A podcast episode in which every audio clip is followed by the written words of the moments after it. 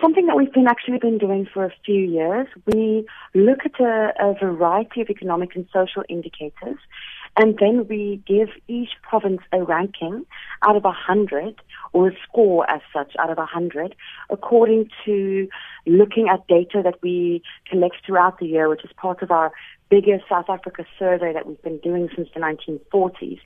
And then we, yeah, we rank each province, each of the nine provinces, out of a hundred for each indicator. So whether it's an economic indicator or a social, you know, which includes health and education.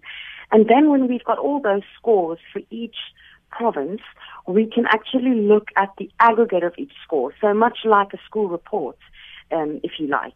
And, and that's how we came to the conclusion that Gauteng was overall doing the best. It doesn't mean it is the best in every single indicator, but it does mean that overall it, it is doing quite well compared to some of our other provinces, like you mentioned, the Eastern Cape.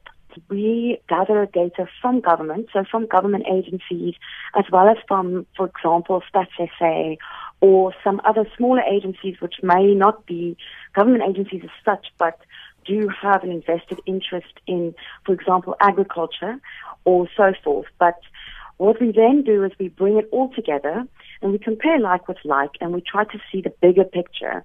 So often when, when for example, government figures on education are, are released, uh, they tell one story, but we like to then gather some more information uh, from maybe breaking it down onto provincial or municipal levels and then looking at the bigger picture and then drawing our conclusions. We source it from government agencies and then other smaller invested agencies and municipalities, for example. We would like politicians to look at because it's actually shocking that only two out of the nine provinces drive the economy of our country and that a province like the Eastern Cape is struggling on almost all levels. So what we would like to see is is Eastern Cape policymakers, Eastern Cape people who are in power in the Eastern Cape to take a report like ours and take it on board and start thinking, okay, how can we improve service delivery? How can we improve education? What is not working for people in the Eastern Cape, for example?